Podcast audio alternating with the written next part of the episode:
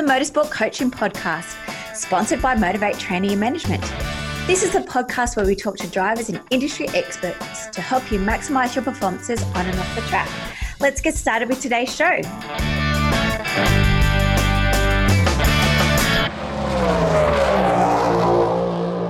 Hey guys, and welcome to episode 54 of the Motorsport Coaching Podcast. I am your host, Belinda Risley. Before we get stuck in today's show, just a reminder about this month's special promotion that we've got going with the lovely Emma Notra Francesco. If you didn't hear her on episode 52, I highly recommend you listen to that episode if you're wanting to learn more about sports journalism.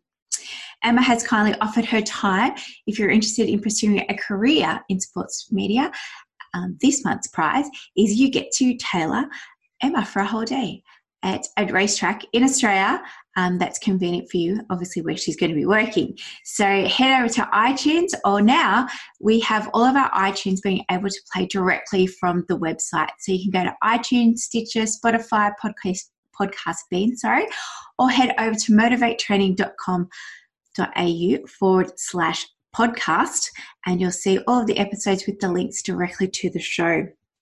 How exciting! And don't forget, we do have an upcoming sponsorship online workshop, which is going to be held November the 2nd set day at 10 a.m. So, no matter where you are in the world listening to this podcast, as long as it's before November the 2nd and you're interested in getting started with sponsorship, head over to our Facebook page at Motivate T. The links are also in today's show notes and to find out more about that online workshop. Now, today's guest is Zane Keleher. He's an Australian speedway rider from Rockhampton, Queensland. He's also a Motorcycling Australia coach and he's been involved in motorcycling racing for over 18 years. He has qualified to race professionally in Europe in 2020 and he's currently negotiating to secure a contract as well as preparing for a huge summer of racing here in Australia with the Australian Championships in January. Let's welcome Zane to the show. Well, hi, Zane, welcome to the show. Thanks for having me. As I said, on air, it's taken us a long time to get to this point because I have been following your journey for a long time. Um, and I'm very excited that you finally have joined me on today's show. Um, so everyone understands my excitement. Tell um, everyone about your story. How did you get into or become a professional motorsport athlete in, in Speedway um, and starting your career around 15 years ago? Take us from the start. Yeah, um, well, I guess it all started from my family. Um, my dad used to race when he was younger, um, so it was sort of inevitable that I was going to race bikes um, when I was old enough. Yeah. Um, but he, he made me do it the hard way. Um, I actually had to ride a unicycle first before I was allowed to have a motorbike. so I'd get out every afternoon and practice on the unicycle until I could master that. And then when I was about eight years old, he finally bought me a bike, and that was a motocross bike, and I did that um, as a junior for many years up until I was 16. Um, I definitely wasn't talented, um, wasn't naturally gifted at all. I guess all I had was a bit of athleticism and um, determination. And it wasn't until I turned sort of 16 and went into the senior ranks um, that I thought I can really knuckle down and put in a good effort and um, try and be a professional. so in those first few years, like when I was a teenager, 16, 17, 18, um, that's when I really started to knuckle down and um, I saw an opportunity. Um, started working pretty hard, and then I started doing the national level racing for motocross. Mm-hmm. Um, and I, I, went okay. Um, I was graded to pro, which was pretty good, but I never really got to the level where I wanted to go with motocross. Um, not sure why. I guess it's harder to be a professional in motocross. Mm-hmm. it's sort of only a limited number of guys actually make a living and, and go all the way to Europe or the US and uh, make a career out of it. Um, so I was sort of struggling a little bit when I was racing the MX Nationals. Like I was sort of a top 15 sort of guy. Um, had a top five result in the two-stroke cup, but yeah, never really got to the to the level I wanted to. Um, I did MX Nationals from 2011 to 2015, um, so that was a full five seasons. Uh, then in 2015, I actually uh, went on a trip to Europe um, to watch two of the MXGP rounds in Italy and Germany. Mm-hmm. Um, and then I returned home in July 2015, and we had a big speedway race in my hometown in Rockhampton. Um, now, Rockhampton was pretty big for Speedway in the 60s, 70s, 80s. Uh, and then it sort of died off for many years um, when I was a kid, really. And then in, um, yeah, as I said, 2015, we had a massive event in, in Rockhampton, and um, that was really the start of Speedway in our region again, and uh, sort of started explosive Speedway in Queensland as well. It sort of um, blossomed pretty good, and a lot of other tracks opened up, and a lot of racing was going on in Queensland at that time. Um, and I was actually a starting assistant on the start line that night. Mm-hmm. I was on the infield. I was getting the noise and the adrenaline and the smell and everything. And um, Jason Crump was actually the headline for that event. Um, many people know Jason as a seven-time world champion. Yeah. Um, and he he won that event and um, blew us all away, and just amazed us at how well he could ride a motorbike. And I guess that was the turning point for me. Um, I was struggling with motocross, and I just decided, yep, I want to do speedway, and it was it was pretty crazy at the time because I'd got to a certain level in motocross. I had a great group of sponsors and people behind me, and I'd done that for like 15 years or so at the time. Um, so for me to completely give up motocross and do a completely different sport um, was pretty crazy. But uh, in the end, I've looked back and I'm glad I did it, and um, yeah, I have no regrets whatsoever. Um, and now so many more opportunities have opened up, and uh, hopefully I can sign the contract for 2020 to be racing overseas. And um, yeah, really happy with the choices I've made and how far I've come, I guess. Fantastic. I'm just going to go right back to the beginning. Uh, why did your dad think it was important for you to learn how to ride a unicycle? What What is the skill set that goes behind embracing that? Um, I guess it's the balance is the main thing. Um, being able to ride a one bike, a, a, unicycle, and it sort of translates across to a motorbike. Um, so I think that was the biggest thing. But I also think he wanted me to just have those basic skills like um, working towards a goal and um, working on something until you achieve it to sort of get another result out of it. So, which is more dangerous, speedway or motocross? uh, it's a tricky question, actually. Um, in motocross, I was having a lot of fractures, a lot of sprains, all those like soft tissue injuries. Yeah. Uh, and my body was really hurting. Like I was in the physio all the time, like repairing minor injuries, and um, my body was like screaming at me to do something. Um, in Speedway, the last four years, I've been pretty good. I haven't had any major injuries. Obviously, we have injuries from time to time, but nothing major. Uh, my body's really repaired itself a lot. Um, little injuries like that are all gone now, and I'm really fit and healthy, and um, training's going well, and everything's good. Um, but I guess with Speedway, we if we crash, it's normally going to be a big one because we've got a either a concrete wall or a, a big hard wall around the outside. Yeah. Um, plus the tracks are like hard like concrete. So um, I don't know, it's 50 50, but from my point of view right now, I've had a lot less injuries uh, in Speedway at the moment. Fingers crossed, let's keep it that way. Um, so, so, you just talked about the physical component of racing a Speedway bike. Um, tell us how is it? Because you're always going to the left, don't you? It's always it's always for like those that don't know much about speedway racing. Yep. It's always so, yeah left. Side. Yeah, we as a solo bike rider, uh, we always race counterclockwise. Mm-hmm. Um, so that is completely different to motocross, and that's something that I really didn't expect. Um, obviously, in motocross, we're racing for 30 minutes uh, for a race, um, where speedway it's like seven one-minute races, so the intensity's through the roof. Um, then you've got to back it up and go again. Um, so there's a lot of differences. And then, yeah, obviously Speedway is a flat track, um, always going to the left. Yeah. Uh, but what people might not realise is we actually turn our handlebars full lock to the right, uh, and the back the back comes out, and then that allows us to go to the left. So it's quite tricky. Yeah. So how do you physically train an event like that? Yeah, I um, do a lot of high intensity interval training. Um, so that for me at the moment is mainly, uh, mainly mountain biking and rowing, as well as uh, all my um, in gym stuff. So a lot of body weight exercises uh, and gym work tailored around specific um, training for speedway. Awesome. Now you have recently just won a big event. Uh, was it held in Rockhampton? Yeah, so that's uh, the Handlebar Heroes is what the major event in Rockhampton is. Yeah. And that's in July every year. Um, so as I mentioned before, 2015 was the very first running of that event. Uh, and that was when I was a starting assistant on the start line. Never ridden speedway in my life. Uh, 2018, I come runner up. I was really close to winning that one. Um, then obviously this year, I wanted to go one better and win that event uh, in front of my home crowd and all my sponsors and family and friends. And I actually had a perfect score. I won all seven races, um, got a 21 point maximum, and um, yeah, I was champion this year. So four years after I'd sat on the start line as a assistant, I'd gone out and won uh, in front of my home crowd. Oh, that's fantastic. Well done, Zane.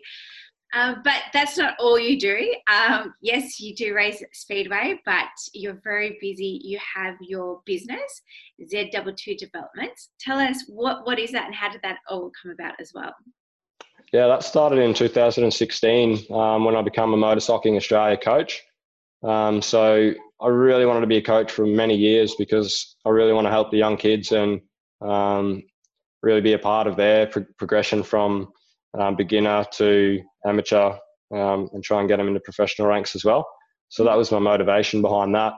Um, and then, yeah, Z22 developments just come about um, as my name for my coaching, and that's sort of grown into my apparel um, and my, all my other things that I work on now, like my engine tuning um, and all other aspects of my racing and stuff as well. So you've developed a brand. Yeah, it's a pretty cool little name. yeah, it's a very cool name. But uh, did you go out uh, intently to develop a brand, or it's just kind of evolved through um, your commitment within the sport? Um, obviously, I wanted to have a personal branding, which is kind of separate. Um, I have my own racing logo, which is actually a pentagon um, with Z22 in the middle of it. So that was my personal branding first. Um, and obviously, I I plan to promote that, and that represents me um, across the board. Um, and then the Z22 developments was just a addition to that, I suppose, and it kind of just started as the coaching, and then it's um, turned into my apparel, and um, yeah, it's kind of just stuck, and that's what people know me as now, I suppose. Z22. Yeah, it's either, it's either Z22 or they just shorten it to Z just as said. Um, so you don't only uh, do motorsport coaching uh, for up and coming drivers, you've also got a background in engineering. And so that's I feel it's very important for all the drivers and riders to have a, a career outside of motorsports, uh, also an education outside of just driving or riding. Um, so has how's that helped with your career to date, having that um, background? Yeah, for sure. Um, so going back a few years, I actually started as an apprentice uh, when I was 15. Um, so throughout my early teen years was when I was working hard and um, ticking off those boxes for my apprenticeship. Um, now that was kind of before I realised that I could be a professional motorbike rider. So at the time, I just wanted to get get my apprenticeship out of the way and lock down a solid career um, outside of motorbike racing. Um, so if it didn't quite work out, then I had something to fall back on. Um, then I was trade qualified by the time I was 19, and then that was sort of the time when I realised, oh, I can I can have a good crack at this, and I can make a make a career out of motorcycle riding. Um, and it's kind of allowed me to do both um, all the way through.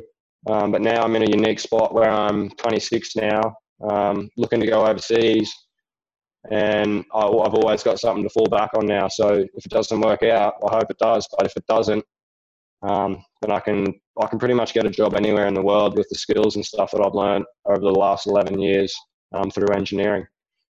Oh, that's fantastic. It's really important, as I said, to hopefully have something to back you up if it doesn't all go to plan.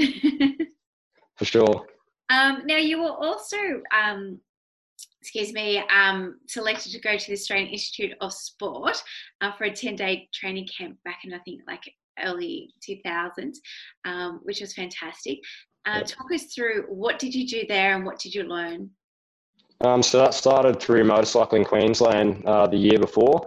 Um, so I think that was 2010. Um, now they run an elite training camp every year in December, and I'd applied for many years to try and get into that, but um, yeah, got knocked back for many years, and then finally in 2010 they accepted me, and um, I really, really learned a lot from that experience. That was a five-day course, um, and that was things like everything off bike, um, media, sponsorship, nutrition, training, recovery, um, all those types of things. And then I actually um, was awarded a scholarship through Motorcycling Queensland to go to the AIS the following year. Uh, and that was, I think that was a 10 day course um, down in Canberra.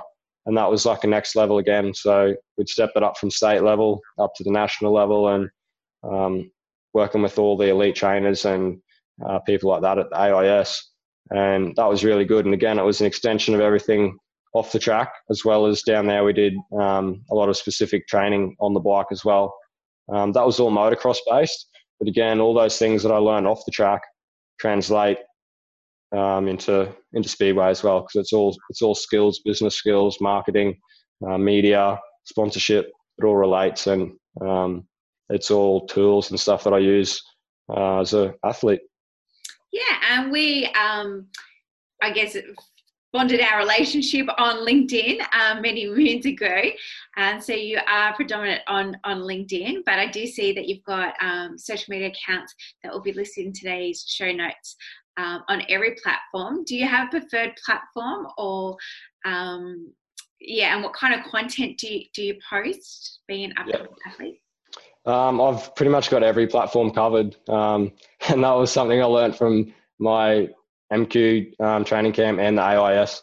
Um, I think my main hub is my website because that that's got all my latest news, uh, videos. It's got the Instagram feed, um, all my sponsors, all that sort of stuff. So the main important content goes on the website, and then it's distributed out uh, LinkedIn, Facebook, um, whatever else um, through there. But like you mentioned, each platform has its own um, audience, I guess you could say. So mm-hmm. LinkedIn's very professional. It's where I um, talk with business people. Uh, it's very professional image.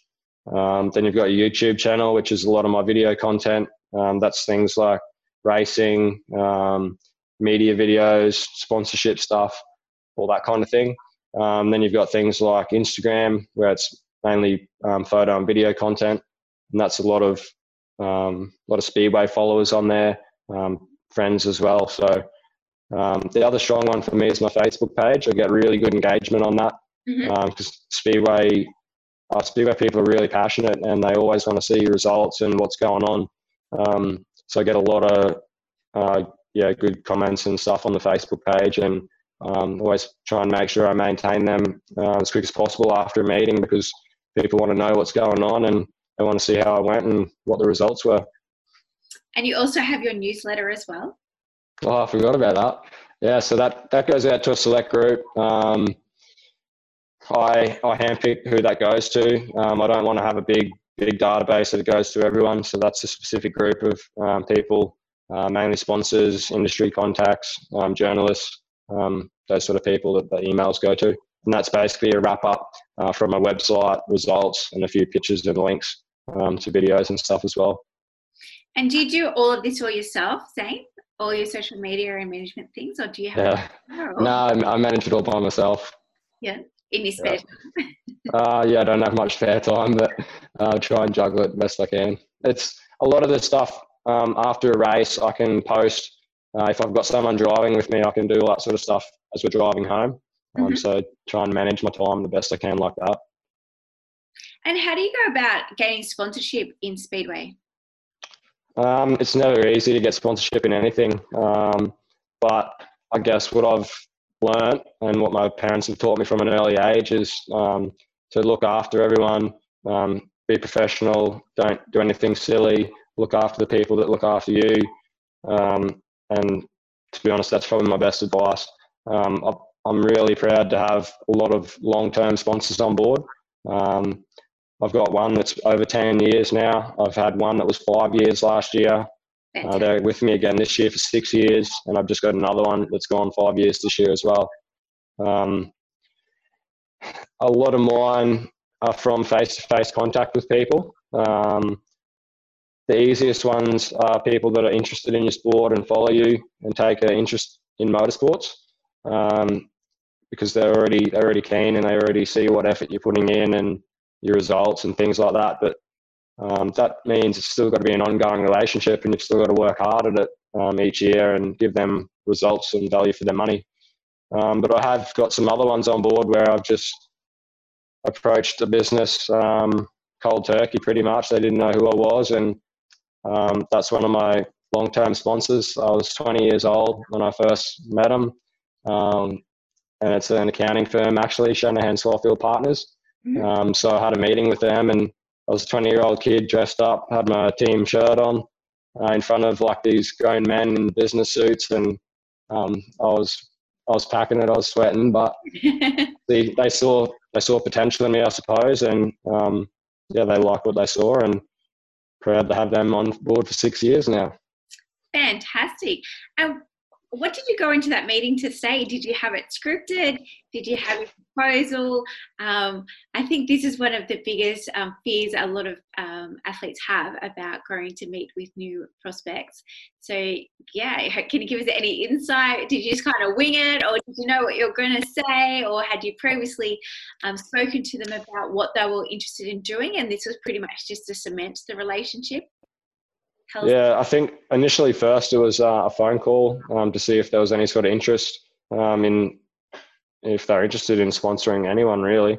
Um, and then I sort of told them what, what I was about, what I did, what my plans were. And then I, I took in a folder with results and my proposal and what my plans were and my budget and what things would cost me, um, some pictures and results and all that kind of thing from the past couple of years. Um, and then yeah, just dress clean and professional. And um, obviously, I speak quite well, so I think that helped as well. And um, just went into the room with them, had a meeting, and um, yeah, I guess yeah, I guess I guess they liked it, and um, yeah, it's just grown year by year from there. And as you said, you've had a few long-term sponsors, which is fantastic. Do you have any um, secret source, I guess, uh, that you can provide as to how you've been able to maintain them for so long? I think good relationships, like um, as you said before, I, I, keep up to date with the emails, social media. Um, I, I, call my sponsors, I talk to them, I visit them. Um, we catch up multiple times throughout the year. We catch up before Christmas.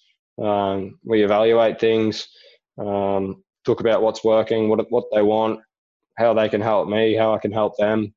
Um, and I guess I work really hard on all those things to maintain good relationships with each and every one of them. Fantastic. And so that's like majority of your time during the week. yeah, it's um in between work and stuff. Like uh, I allocate a lot of time after hours, or I might finish work early on a Friday where I'll go and visit sponsors on a Friday afternoon, um, things like that. Mm-hmm. And just to change the subject, have you ever um, driven a four wheel car? As in like a race car, not like on the road? No, I haven't actually. No. Do you no. follow? Do you follow any of the? Um, yeah. Uh, only a little bit. Like, um, there's that many two-wheeled sports that I have to follow that I don't yeah. really have time. So yeah, I follow I follow all the two-wheeled sports like your motocross, enduro, uh, MotoGP, and then speedway. Speedway's massive because um, you've got like the Australian stuff, then you've got um, UK, Denmark, Poland, Sweden, and then you've got World Championship. So uh, between two world stuff, it keeps me pretty busy. I love speedway. The- yeah, it's such a great, such a great sport for spectators and entertainment. Yeah, like you said, it's like one minute of action. It's just like yeah, yeah, and so so much goes on in that one minute. Yeah, um, well, let's talk about that one minute. What What is your mindset like? Uh, obviously, it's different to coming into an actual race and having prepared, having to have to be prepared. Sorry for like five to ten minutes. Um, what it's like a one minute burst. You know, you sit in the line, you're ready to go. Um, yeah, what's your mindset like? Yeah, you've actually got to have a clear head because your heart rate's through the roof, um, and it goes from like resting heartbeat to max heart rate in like five seconds, and um, it's just it's just full on. So you've really got to have a clear head, um, know know your approach and your game plan for the race, and um, try and execute that one minute race the best you can without any mistakes. Because um, one mistake and the competition's going to fly past you, and you're not going to win that race. So with Speedway, is it about knowing your other competitors, the other three competitors, maybe five? Uh, yeah, there's four in a race, so three competitors. Yeah. Or is um, that the lane that you go off? Well, in a 20 heat format, you'll have five different heats. So you'll race every gate position once, and then you'll double up on one gate. So you might have two inside gates or two outside gates for the night. Um, so the gates are, are, mixed up throughout the heats, but uh, obviously there is advantages to some gates um, on some tracks. Uh, but that you've got to sort of watch the track and watch the gates and see what's going on, um, so you know how best to approach your start and each race basically. Is every track the same circumference? Nah, they're all different. Um, so they'll have a different length, different shape. Um, the straights could be longer, the corners could be tighter. Um, for example, Rockhampton's the biggest track in Australia. Um, it's 440 meters, and it's it's a big, big egg-shaped kind of track. Uh, whereas the smallest track would be Undera, which is near Shepparton in Victoria, and it's like it's like 270 meters, and it's it's straight, it's really long, but its corners are really tight. So um, from one extreme to the other, the tracks are completely different, um, and that means different bike setup, different settings, um, different technique on the bike. Um, yeah, it's a completely different way to ride those two tracks. Yeah, I keep telling you to remind me when you're there, so I can yeah. see you. Yeah, I will be um, I'll be in I'll be racing Shepparton on the 9th of November. Oh, all right putting it down. I think I'm in Sydney, but anyway, oh, yeah. um, so, so if someone's looking to get into motorsport speedway, do you have any words of advice? Um, I think find your local club, um, get yourself a bike. There's one two fives for the juniors. Uh, that's up to 16, I think it is. Um, so the junior classes are the one two fives and the two fifties. Um, one two fives are really good development bikes, really safe for young kids. Um, but you probably want to get involved with your local club. Um, there's plenty of those around the country. Um, do some coaching with a coach like myself or someone at your local club um, to learn learn the basics and the safety parts of speedway because it is quite different to normal dirt bikes. Actually, you've got all the safety gear, and then um, yeah, just be prepared to have some fun. Fantastic. And how can people follow your journey? Uh, the best place is my website, obviously, uh, and then all my social media as well. Um, depending on what content you like, if you want videos, then subscribe to my YouTube. Um, Instagram is pretty good. And then, as I said before, the Facebook page um, is really good as well. Awesome. Now, you are on a winning streak at the moment. What are the grand plans for 2020? Uh, I'm actually heading to Victoria uh, next month. So that starts this weekend. Um, five races in a row. Um, there's eight international competitors coming over from England, Denmark, Poland, and Germany. Um, so those races are going to be pretty tough. Um, but I'm keen to keen to see how I go against them guys, and hopefully we can get some good results on the board. Um, so that'll that'll keep me busy through to mid um, December. Then I'll return home for two weeks before Christmas, um, and then straight back on the road again for about three weeks uh, from Christmas through to mid January. Um, that'll be two races in the lead up to the Australian Championships, mm-hmm. and then five rounds of the Australian Championships uh, from the 3rd of January. Awesome. And then you're hoping to possibly go overseas next year? Yeah, so I'm negotiating with one club at the moment. Um, so fingers crossed that we can come to a deal. And um, yeah, I'll be in overseas in Europe somewhere for 2020. Fantastic. Well, we can't wait to hear all about it, and definitely I'll be following your journey, and hopefully everyone else will get on and support you as well. And to end the show, Zane, uh, do you have any mantras or favorite sayings when it comes to racing or life?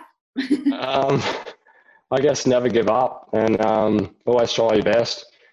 Um, you never know who's watching, and uh, it's all those things like that define your character that um, may open up opportunities for you later on. I Love it. Well, thank you very much, finally, for speaking to me tonight. Um, I do hope to see you in the flesh sometime soon. Um, but if not, all the very best for that coming Australian Championship. And um, yeah, we'll be following the journey and we look forward to seeing overseas in 2020. Awesome. Thanks very much for having me. And um, hope you guys got something out of this podcast. And hopefully, we can do another one again soon. Yes, next year when you're the world. yeah, fingers Fingers crossed. Fantastic. Thanks very much, Zane. Cool. Thank you.